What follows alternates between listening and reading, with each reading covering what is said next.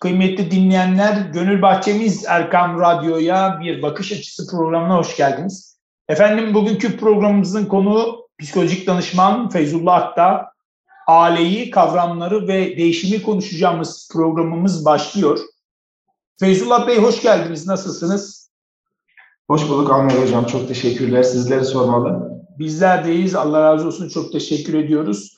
Tabii aileyi, kavramları konuşacağız dedik. Önce kavramlardan başlayalım inşallah. Kavramlar neden önemlidir değerli hocam? Kavramlar e, aslında en önemli şey. E, yani aileden de önce konuşmamız gereken e, şey. Ama maalesef e, günümüzde gerek psikoloji çevrelerinde gerek pedagoji çevresinde e, bu konuya yeterince değinilmediğini düşünüyorum. E, çünkü bugün en çok şikayet edilen konular işte biraz daha yüzeysel gibi geliyor kavramlara odaklanınca. Hani oğlum işte ekran üzerinden işte ekran bağımlısı oldu. Ee, işte kızım sürekli televizyon izliyor. İşte bir türlü biz iletişime geçemiyoruz vesaire ama e, bunlar elbette önemli ve elbette çalışılması gereken konular. Ancak bundan evvel bizim gönül dünyamızda ve zihin dünyamızda kavramlar çok önemli bir yere sahiptir. Çünkü kavram dediğimizde aslında neyden bahsediyoruz? Bir sözlük anlamını versek daha iyi olur aslında. Kavram bir nesne, duygu ya da düşüncenin zihindeki soyut ve genel tasarımı anlamına gelmektedir. Yani şöyle bir baktığımızda e, biz ne konuşuyorsak, ne düşünüyorsak her şeyi kavramlarla konuşup düşünüyoruz. Ve duygularımızı da bu kavramlar sınırları içinde e, tanımlıyoruz. E, büyük e, dil filozoflarından bir tanesi e, Ludwig Wittgenstein'in güzel bir cümlesi var aslında. E, dilimin sınırları dünyamın sınırlarıdır. Yani aslında bu cümlenin altında bu bahsettiğimiz konu e, birebir bağlantılı. Eğer ki biz e, kavramları konuşmazsak aile ne demek, e, işte evlat ne demek, çocuk terbiyesi ne demek, büyütmek ne demek bu kelimelerin üzerine ittifak edemezsek e, bir türlü bir rotaya doğru, bir e, e, bir e, hedefe doğru, ortak bir hedefe doğru gidemeyiz. E, günümüzde maalesef şöyle bir baktığımızda kavramlarımız yozlaşmış durumda. Yani modern dünya tüm kavramların sınırlarını kaldırdı ve sınırları geçirgen hale getirdi. Yani aile kavramı dediğimizde, aile dediğimizde artık herkesin aklında aynı şey oluşmuyor. E, şu an mesela dünyada birçok yerde biliyorsunuz aile kurma, yeni aile tipleri, yeni aile e, kavramları ortaya çıkmış durumda. Ve bunu öncelikle dilimize yerleştirerek yaptılar. Kavramlarımızı e, yozlaştırarak yaptılar. Şu an mesela ben çevremde gördüğümde uyarma ihtiyacı hissediyorum. E, bir hayvan sahipleniyorlar ve hayvana işte oğlum diyor mesela. Oğlumun doğum günü diye bir e, post görmüştüm mesela bir paylaşım. Hani doğum günü partisi düzenliyor köpeğine e, sahiplendiği köpeğine ve orada oğlumun birinci yaş gününü kutluyoruz diyor mesela. Ve dünyada da biliyorsunuz artık bazı yerlerde hayvanlara e, miras devredilebilme noktasında resmi işlemler yapılmaya başlandı. E, artık resmen evlat edinilebilir duruma geldi. Artık aile kavramımız bir erkek ve bir kadından e, teşekkür eden, onların nikahıyla gerçekleşen ve onların soylarıyla devam eden bir şey olmaktan maalesef tamamıyla çıkmaya doğru gidiyor. E bunun üzerine aile dediğimizde herkesin aklına bir şey geliyorsa e, biz e, doğru aile, aile içi iletişim, aile üzerine konuşmanın da e, pek bir ehemmiyeti ya da daha doğrusu e, tam olarak çözüm sunacak öneriler sunamıyoruz. Neden? Çünkü aile kavramı üzerinde biz ittifak edemiyoruz. İşte bu ittifaksızlığımız bizi maalesef e, bu anlamda sıkıntıya düşürüyor ve belli bir hedefe ulaşmakta ciddi problemler yaşıyoruz. E, değerli hocam pekala aile ve ebeveyn kavramları nasıl değişti? Yani şöyle diyelim, e, güzel bir e, bir cümle görmüştüm bir yerde. Kimin yazdığını bilmiyorum ama e, aslında çok güzel bir tanımlama yapmıştı. Dinin günlük hayattan çekilmesiyle iyi, kötü, güzel, çirkin bütün kavramlar artık bir yorum meselesi haline geldi. Yani artık insanlar bana göre ve bence diyerek herhangi bir delil getirme ihtiyacı hissetmeksizin bana göre bu budur deyip ona göre yaşayabiliyorlar. E, temelde bu nereye gidiyor diye baktığımızda, bu kavramlar niye, nereden değişti diye baktığımızda E, modernizme aslında dayanıyor, modernizm akımına dayanıyor. E, modernizm akımı da aslında köklerini antik Yunan e, kültüründen ve e, özellikle de Rönesans döneminden itibaren alıyor. Rönesans döneminde ne oldu? Rönesans döneminde artık dinin etkin olduğu yani asıl belirleyici kavramları kavramlar dahil asıl belirleyici olan din hayatın içinden çekildi. Laiklik, sekülerizm fikri gelişti ve insanlar artık kendi kavramları kendileri tanımlamaya başladı. Yeni bir insan profili istendi. Yani bu insan profili kendi kavramlarını kendisi üretecek. Tamamıyla e, dünyevi noktada kendini e, entegre etmiş, bu anlamda merkeze dünyayı almış ve kendi isteklerine, arzusuna göre kavramları tanımlayan insan oldu. Şimdi dinimizde de mesela bizim Kur'an-ı Kerim'e ve sünnet-i seniyeye baktığımızda ailenin tanımının yapıldığını görürüz. İşte ailenin kimlerle kurulabileceğini de görürüz. Kimlerle nikah kıyılabileceğini vesaire. Aslında bunlar e, gerçekten şu an baktığımızda dinimizin yani 1400 yıl önce e, bize indirilme, indirilmiş Kur'an-ı Kerim'in neden bu konulara özellikle vurgun yaptığını daha iyi anlıyoruz bugün. Ben bir psikolojik danışman olarak dönüp baktığımda yani neden mesela uzun uzun şununla evlenilir, şununla evlenilmez denildiğini görüyorum. Niye? Çünkü şu an buna ihtiyaç duyuyoruz. Şu an insanlar evlenilmeyecek ya da ilişki kurulmayacak hayvanlarla, insanlarla, nesnelerle iletişim, ilişki kuruyorlar. E, bu bize modernizm yani özellikle, özellikle Rönesans döneminden itibaren buraya doğru geldiğimizde farklı bir insan yapısına bürünüyoruz ve modernizmi de daha geçen post-truth denen döneme geldiğimizde yani postmodernizm dönemindeyiz şu an maalesef. İnsanlar e, herhangi bir sınır tanımaksızın, örneğin Müslümanlığın sınırları bellidir. Müslüman nasıl olunur, nasıl olmaz bellidir ama kişi artık bana göre, bence diyerek kendi şehvet ve arzusuna göre e, istediği tanımı, istediği şekilde başkalaştırarak, istediği yere çekerek ben Müslümanım diyebiliyor. Ama e, bu mudur Müslümanlık diye sorduğunda bana göre böyle. Cevap bu. Yani önceden bir delil getirme ihtiyacı hissediliyordu. E, sana göre nedir demek, insan kişi kendisine delil olamaz. İnsan kendisine delil olamaz. Ama artık kendisine delil olduğu şey yapıyor ve bu konuda kimseyi ispat etmek zorunluluğu hissedilmiyor. E, problem burada aslında. Yani yavaş yavaş e, yozlaşan bir dönem ve kısa bir dönemden bahsetmiyoruz. Yani kökleri antik Yunan'da ve paganizme dayanan ve şimdi de e, hala içinde bulunduğumuz bir dönemden bahsediyoruz. Yani belki de binlerce yıllık bir süreç. Yavaş yavaş işlenen ama binlerce yıllık bir süreç. Ve dinin zaten e, bu konuda itiraz ettiği bir süreç. Yani din gelip tekrar kavramları tekrar tanımlayan bir süreçtir. Efendimiz Aleyhisselam geldiğinde e, zaten Mekke müşrikleri, o dönemki, o dönemki müşrikler ilah kavramlarını biliyordu. İlah, Allah, e, peygamber bunlar kavramları biliyordu ama bu kavramlar yozlaşmıştı. İşte mesele buydu. Yine maalesef bu kavramların yozlaştığı dönemdeyiz. Evet, yani şimdi tabii bu noktada e, dünyada ciddi anlamda bir değişim var. Bu değişimden insanoğlu etkileniyor. Bilhassa son dönemde gençler daha fazla etkileniyor. Çünkü etrafında çok fazla e, etkileşimli materyaller de söz konusu. İnternet, sosyal medya e, vesaire. E, kavram değişikliğinin bu pedagojideki yansıması nasıl oldu? Yani kavram değişikliğinin pedagojideki yansıması zaten en büyük e, yer alması hocam. Sizin de zaten çalıştığınız alan. E, gerek e, bize gelen danışanlarla, gerek e, gözlem yaptığımız toplumun içindeyiz, sahadayız. E, siz de görüyorsunuz. E, şöyle bir problem var hocam. Yani modern psikoloji, bahsettiğimiz modern psikoloji ve modern pedagoji, yani batının ve paradigmasının hakim olduğu pedagoji şu an bize üç temel şeyi dayatıyor. Bir, çocuk her zaman haklıdır. İki, ebeveyn her zaman suçludur. Üç, ebeveynin görevi çocuğu terbiye etmek değildir, sadece büyütmektir. Bakın, buralar çok kıymetli hocam. Bu üç temel paradigma, üç temel dayatma şu an ebeveynlerimizi esir almış durumda. Ebeveynlerimizin çırpınışlarını görüyoruz. Çünkü çocuğun her zaman haklı olması, çocuğun tüm dünyayı kendi etrafında dönüyormuş gibi hissetmesine sebep oluyor. Ebeveynin her zaman suçlu olması, ebeveynin evladını terbiye etmek için herhangi bir yaptırıma gitmesini engelliyor. Ebeveynin görevi çocuğu terbiye etmek değil de büyütmek olması, ebeveynin çocuğu her e, bütün pahalı kıyafetlerle, pahalı yiyeceklerle, yiyeceklerle donatmasına ama terbiye namına herhangi bir şey verememesine sebep oluyor. Sonuç işte bugün gördüğümüz gibi evladıma laf getiremiyorum hocam. İşte çocuğum hiçbir şekilde sorumluluk almıyor hocam. Dan ileri geliyor. Hani e, ben genelde yakın şey, bana danışanlara şunu söylüyorum.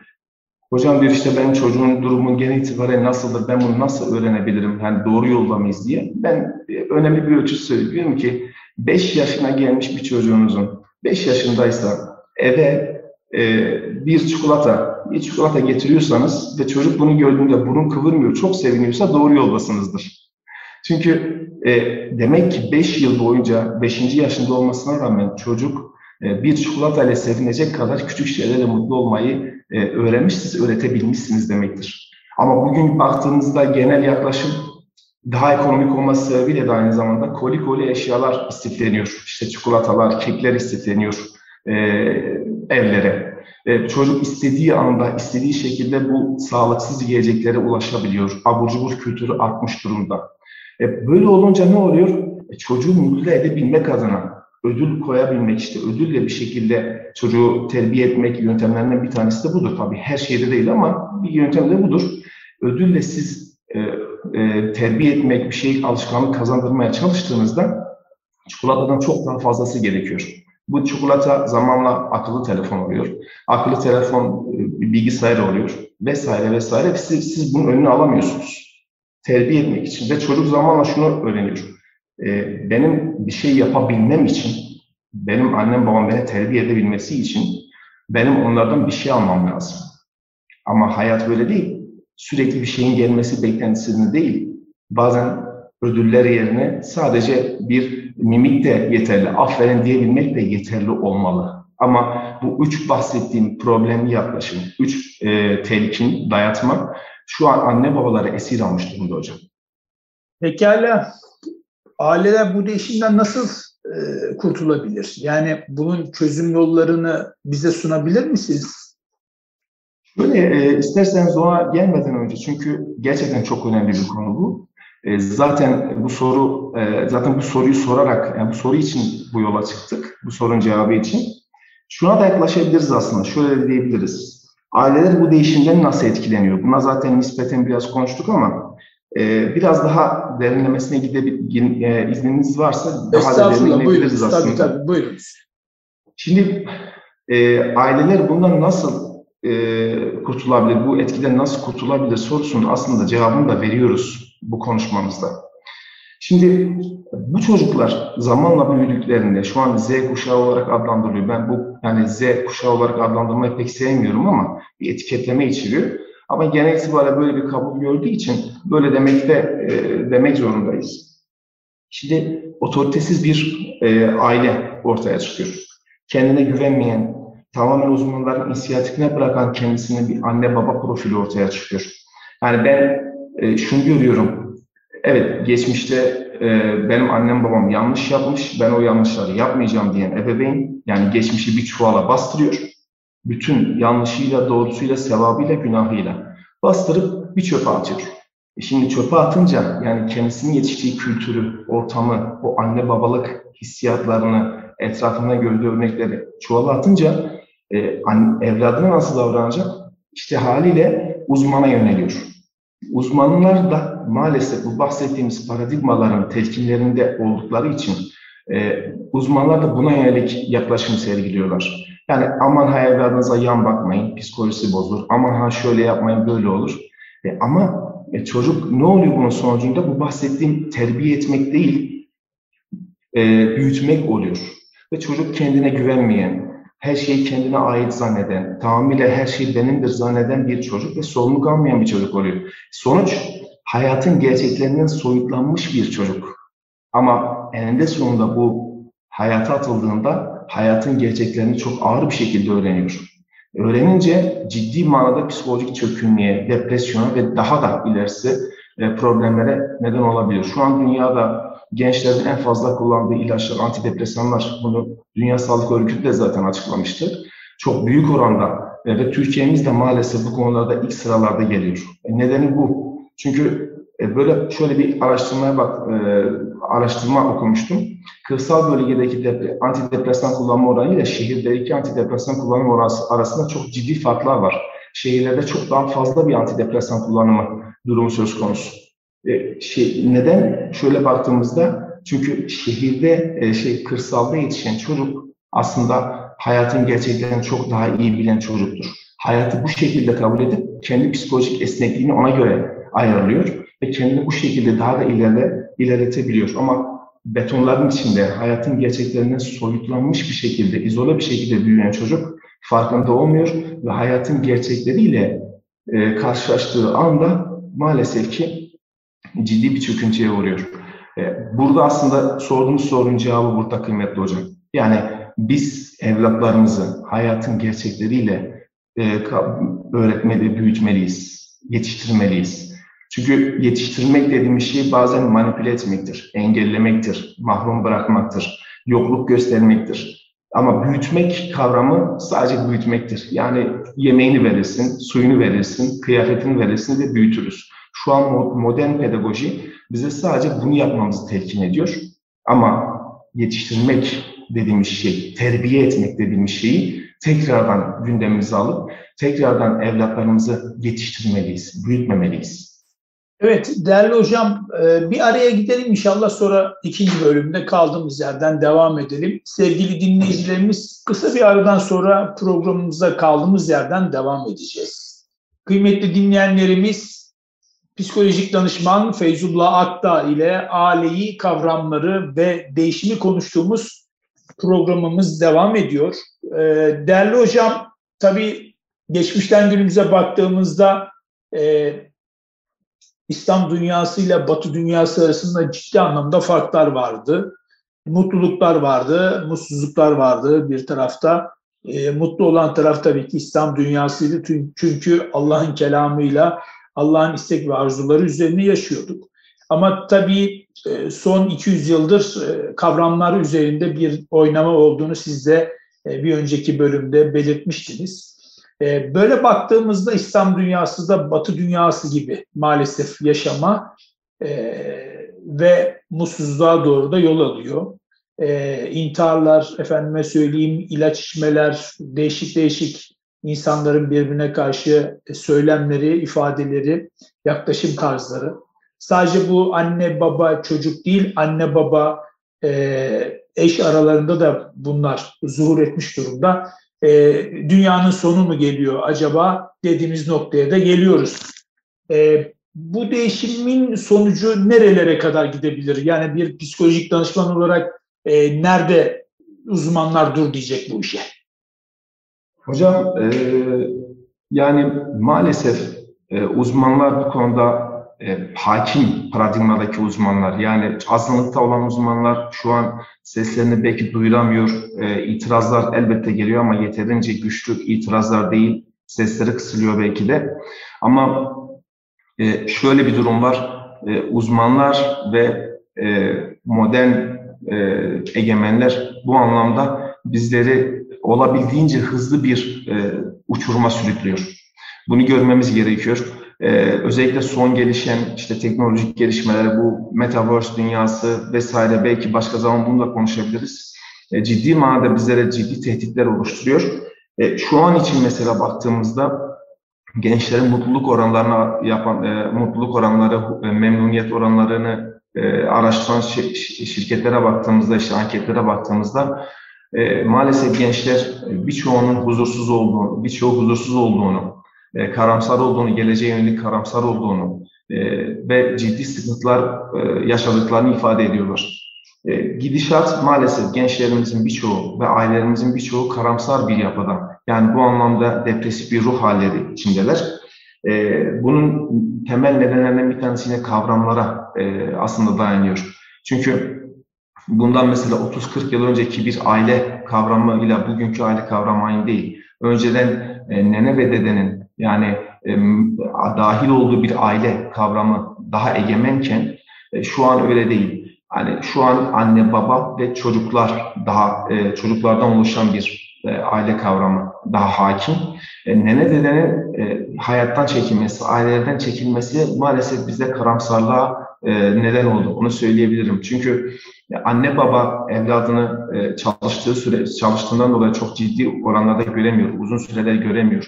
E, çocuklar e, öğüt, efendime söyleyeyim hayatta hayat tecrübesi aktarımı, kültürel aktarımlarını nene ve dedelerden elde ediyorlar. Yani birçoğumuz mesela Kur'an-ı Kerim'i, işte sünnet-i seniyenin temel e, düsturlarını e, nene ve dedelerimizden öğrendik. Bunu gayet hepimiz yaşadık. Ama o artık o iki şahsiyet, o iki kıymetli şahsiyet ailelerimizin baş köşesinde değil, e, maalesef kendi evlerinde ya da yavaş yavaş huzur evlerinde yaşamaya mahkum bırakılmış. Çocuklar nene ve dedelerini artık arada bir ziyaret edilebilecek bir insan olarak görüyorlar. Bu kültürel aktarımın kesilmesiyle çocuklar dediğim gibi eskiyle olan irtibatlarını kesmiş durumdalar. Ve ilk bölümde de bahsettiğimiz gibi anne baba da kendini eski kültürel şeyden e, soyutlayıp arındırıp yeni bir anne baba profili ortaya koyduğunda çocuk hayata karşı e, hazırlıklı e, hazırlık anlamında donanımlı bir çocuk olmuyor. Bu şekilde gelişemiyor. Ve bunun sonucunda ne oluyor? Çocuk hayattan kaçınmaya çalışıyor. Hayattan kaçınmaya çalışmanın en iyi yolu da maalesef şu an internet, sanal ortam. Sanal ortamlarda takıldıkça kendi arzularına esir olmaya, kendi e, isteklerini bu ortaya koymaya çalışmak, işte insanlardan beğeni toplayabilmek çünkü dışarıdan takdiri yeterince alamayınca sanal e, sanallığa yöneliyor ve sonuç itibariyle kendi başına e, negatif bir bireysellikten e, bireysellikte soluğu alıyor. Negatif bireysellik yani e, bireysellik elbette önemlidir, belli sınırlar içinde e, gereklidir. Ama bu tamamıyla kendini içine, dışarıya kapatan, kendi içinde kendi hayatını yaşayan bir bireysellik. Bu e, çocuklarımızı, gençlerimizi ve en nihayetinde ailemizi, toplumumuzu e, kemiren bir hastalık haline, bir kurt haline gelmiş. Bu noktada e, bireyselleşmek e, oraya doğru götürüyor. Bu karamsarlık, karamsar hal ve arzulara esir olma ihtiyacı. Çünkü insanların sanal alemde insanların beğenisine e, beğenisini kazanabilmek için arzuları e, arzularına ulaşmak gerekiyor. Yani şu anki durum bu hız, haz ve e, bu anlamda hızın, hazın ve bu ikisini ort beraber ortaya koyabilen kişinin meşhur olduğu, e, popüler olduğu bir dönemdeyiz. Ve gençler de kendilerini bu anlamda hazza ve hızla odaklamış durumda.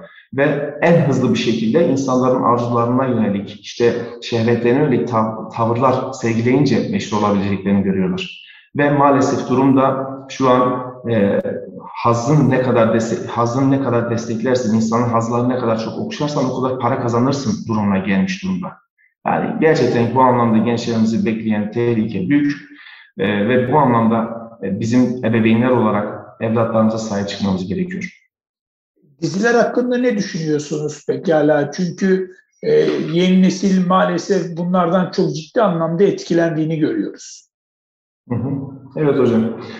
Diziler ve genel itibariyle medya e, bu anlamda en büyük bozucu etkiye sahip kıymetli hocam. Bazı diziler e, elbette birçoğu, bütün diziler için söyleyemem ama büyük oranda dizilerin hepsi bizim bu bahsettiğimiz kavramları bozmaya yönelik diziler. Yani birçoğu dizide görüyoruz ki artık e, rating uğruna e, girişilmeyen gayrimeşru ilişki kalmıyor. Yani elbette kesinlikle bir zengin aile var ve zengin bir e, insan var ve bunun e, gayrimeşru ilişkileri var ve bunu gayet normalleştirici bir tavırla ele alıyor. Bununla beraber gençlerimiz şunu görüyor. Daha başlangıçta zengin olan bir yani diziyi takip ettiğinde, ettiğinde daha ilk bölümde zengin bir aileyi gördüğünde ona öykünüyor, ona özeniyor. Yani zengin olmak, kısa yoldan zengin olmak, gayrimeşru ilişkiler, bu şekilde bizi e, bu anlamda domine etmeye çalışıyor. Gençlerimiz bu anlamda kısa yoldan para kazanmanın, kısa yoldan meşhur olmanın derdine düşüyor. Yani bu anlamda diziler, medya çok çok önemli bir yere sahip. Biz bu konuda medyayı ciddi oranda e, doğru bir şekilde kullanmak zorundayız. Bundan elbette kaçış yok. Çünkü çağımızın bir gerçeği. Bundan asla vazgeçemeyiz. Ama bununla beraber yapmamız gereken e, birçok e, yapabileceğimiz birçok aslında alternatif var. Ha, bazı alternatifleri görüyoruz. Güzel dizilerde, güzel filmler de ortaya konulabiliyor ama maalesef yeterli e, düzeyde değiller.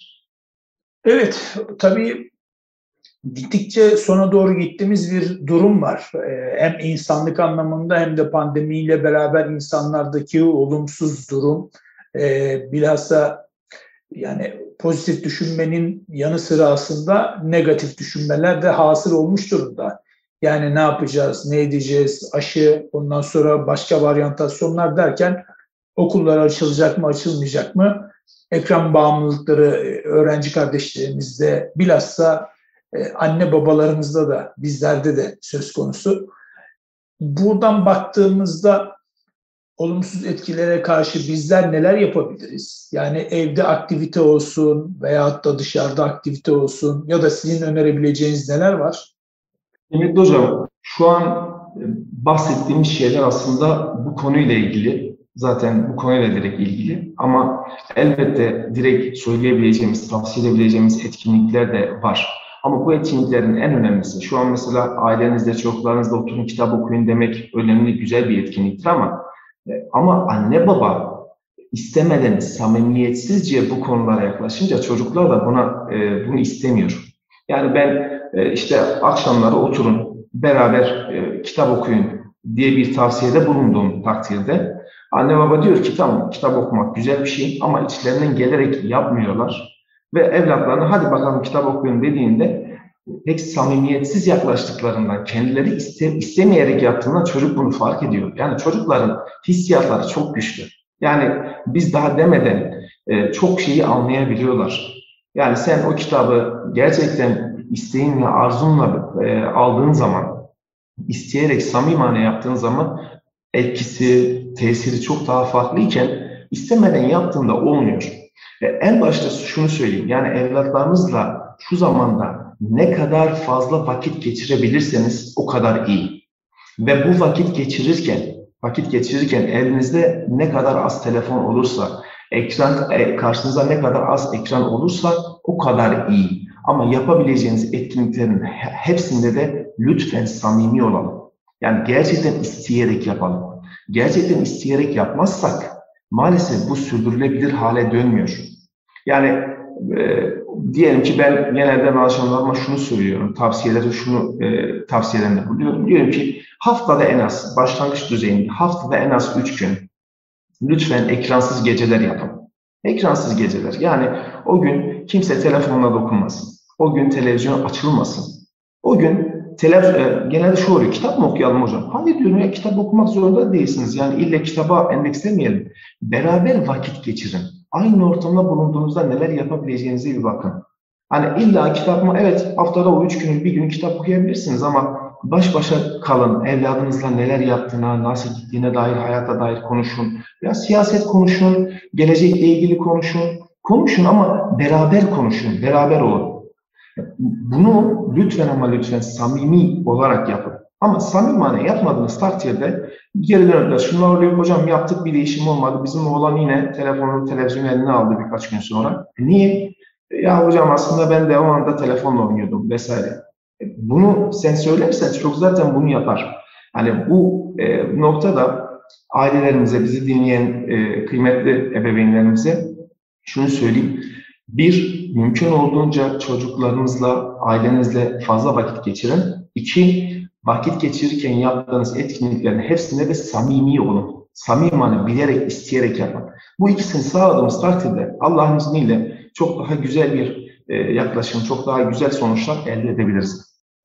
Biz de tabii eğitimci olduğumuz için, eğitim dünyasında olduğumuz için e, Fevzullah Hocam e, devamlı bazı şeyleri söylüyorduk ama pandemiyle beraber söylediklerimizin karşılığı olduğunu gördük. Çünkü e, televizyon kapatıldığında, telefonlar sessize alınıp bir kenara konduğunda akıl zeka oyunları, satranç, efendime söyleyeyim bu ve buna benzer aktivitelerle aslında anne babanın çocukla olan ilişkisi ortaya çıkmış oluyor ve hakikaten bir yarım saatlik en az bir yarım saatlik çalışmanın neticesinde karşı taraf her iki taraf da mutlu oluyor ve şunu söylüyorlar veya söylüyorlar ya biz gerçekten mutlu olduk neden bunu daha önce gerçekleştirmedik? diye. Aslında çocuklarımız bizlerin eseridir. Onun için ya bu çocuk niye böyle acaba e, efendime söyleyeyim amcasına, dayısına, halasına, teyzesine veyahut da e, bir başkasına mı benziyor demekten ziyade aslında evin içerisindeki anne babanın eseridir.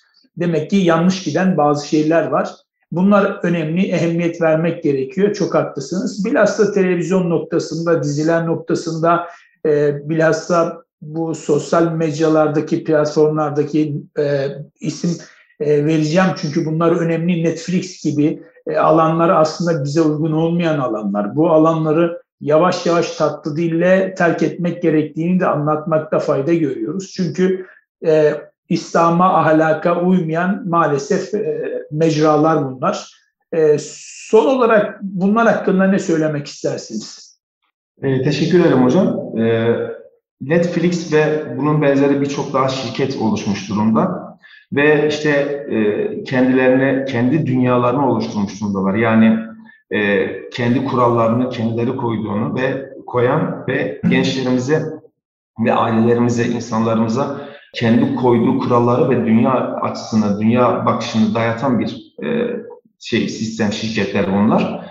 Dediğiniz gibi hocam, başta elbette bu bize uyan bir yapı değil. Bunlar bize uyan e, sistemler değil. Bunları net bir şekilde, bunlara karşı net bir şekilde, omurgalı bir şekilde dik durmamız lazım ve karşı durmamız lazım. Bu e, herkesin ittifak edeceği e, bir konu. Bunda herhangi bir itiraz yok. Ancak hocam şu yönde var bu işin.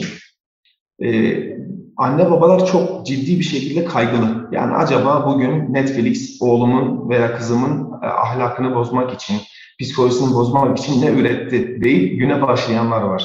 Yani bugün ne neyden korkacağız, bugün neyden kaçacağız, neyden sakındıracağız çocuğumuz değil. Sürekli bir teyakkuz halinde, sürekli bir böyle nöbet halinde, kendilerini nöbet halinde hisseden anne babalarımız var. Gerçekten önemli bir e, şey bu. Çünkü birçok anne babada bu da yok ama böyle düşünen anne babalarımız var ama bu zamanla sizin de takdir edeceğiniz gibi hocam yor, yormaya, kendi, onları çok ciddi bir yorgunluğa ve tükenmişliğe sevk ediyor. Çünkü çocuğunu sürekli koruyamamak, sürekli onun üzerine durmak, e, sürekli peşinden koşmaya gerektiren bir şey. Acaba bugün bunu seyretti mi, e, oldu mu değil böyle ciddi sıkıntılara giriyorlar. Bunun yerine bir tavsiyem var. Elbette bunu sürdürelim. Evladımız nerelerde, hangi mecralarda takılıyor bunu bilelim ama bununla beraber evladımızı hayatın gerçekleriyle beraber büyüttüğümüz takdirde evladımız e, işte Netflix'in herhangi bir şeyine herhangi bir yerde denk geldiğinde e, psikolojisi anında bozulacak bir kırılım psikolojiye sahip olmayacaktır. Nedeni şu, Mesela e, Netflix'in ve şu an modern bütün medyanın aslında dayattığı temel iki konu var. Bir, e, saldırganlık, iki cinsellik. Yani bütün şeylerini e, bu iki kavram üzerinden yapıyorlar. Yani hepsini. Biz evladımıza hayatın gerçeklerini bilerek e, ve öğreterek büyüttüğümüz takdirde e, en ağır işte e, saldırganlık sahnelerine denk gelse dahi o anlamda ciddi manada etkilenmez. Yani ben şunu gördüm kıymetli hocam. E, 6 yaşında, 5-6 yaşında çocuğunun e, önüne koyduğu tavuğu çocuk çocuğa soruyorum. Diyor ki bu fabrikada üretiliyor. Anneye bunu sorduğumda neden bunu yaptınız dediğinde diyor ki çocuğun psikolojisi bozulmasın diye ben bunu söylemedim. Yani 5-6 yaşına gelmiş çocuk yani birinci sınıfa başlayacak durumda çocuk tavuğun fabrikada üretildiğini zannediyor. Şimdi bu şekilde büyüyen çocuk e, farklı mecralardan bunu öyle ya da böyle öğrendiğinde anneye babaya karşı olan güvenini kaybeder. Aynı zamanda kendini güvensiz hisseder. Çok ciddi manada problem yaşar. Bundan dolayı hayatın gerçeklerini elbette bir sistematik olmalı. Elbette hepsini bir anda vermek değil de özellikle 3-4 e, yaşından itibaren çocuklar belli bir e, aşama aşama şeklinde hayatın gerçeklerini de öğrenmeliler. Bunu öğrenme, öğretemediğimiz takdirde işte bu bahsettiğimiz platformların e, doğal avı haline gelmiş oluyorlar. Bu da önemli bir nokta hocam. Evet, e, değerli hocam gerçekten çok önemli bilgiler verdiniz. Teşekkür ediyoruz bize zaman ayırdığınız için. Rica ederim. E, ben de buraya davet ettiğiniz için çok çok teşekkür ediyorum. Kıymetli dinleyicilerimize bir nebze olsun bir şeyler anlatabilmişsek, dilimiz döndüğünce bir şeyler anlatmaya çalıştık. İnşallah faydalı olur. Ee, çok teşekkür ederim buna vesile olduğunuz için Ahmet Hocam. Allah razı olsun. Biz teşekkür ediyoruz. Efendim psikolojik danışman Feyzullah Akta ile aileyi, kavramları ve değişimi konuştuğumuz programımızın sonuna gelmiş bulunmaktayız. Tekrar misafirimize teşekkür ediyoruz bize vakit ayırdıkları için. Efendim haftaya aynı gün ve saatte yeni bir konu ile huzurlarınızda olabilmek duasıyla Kulağınız bizde olsun. Allah razı olsun.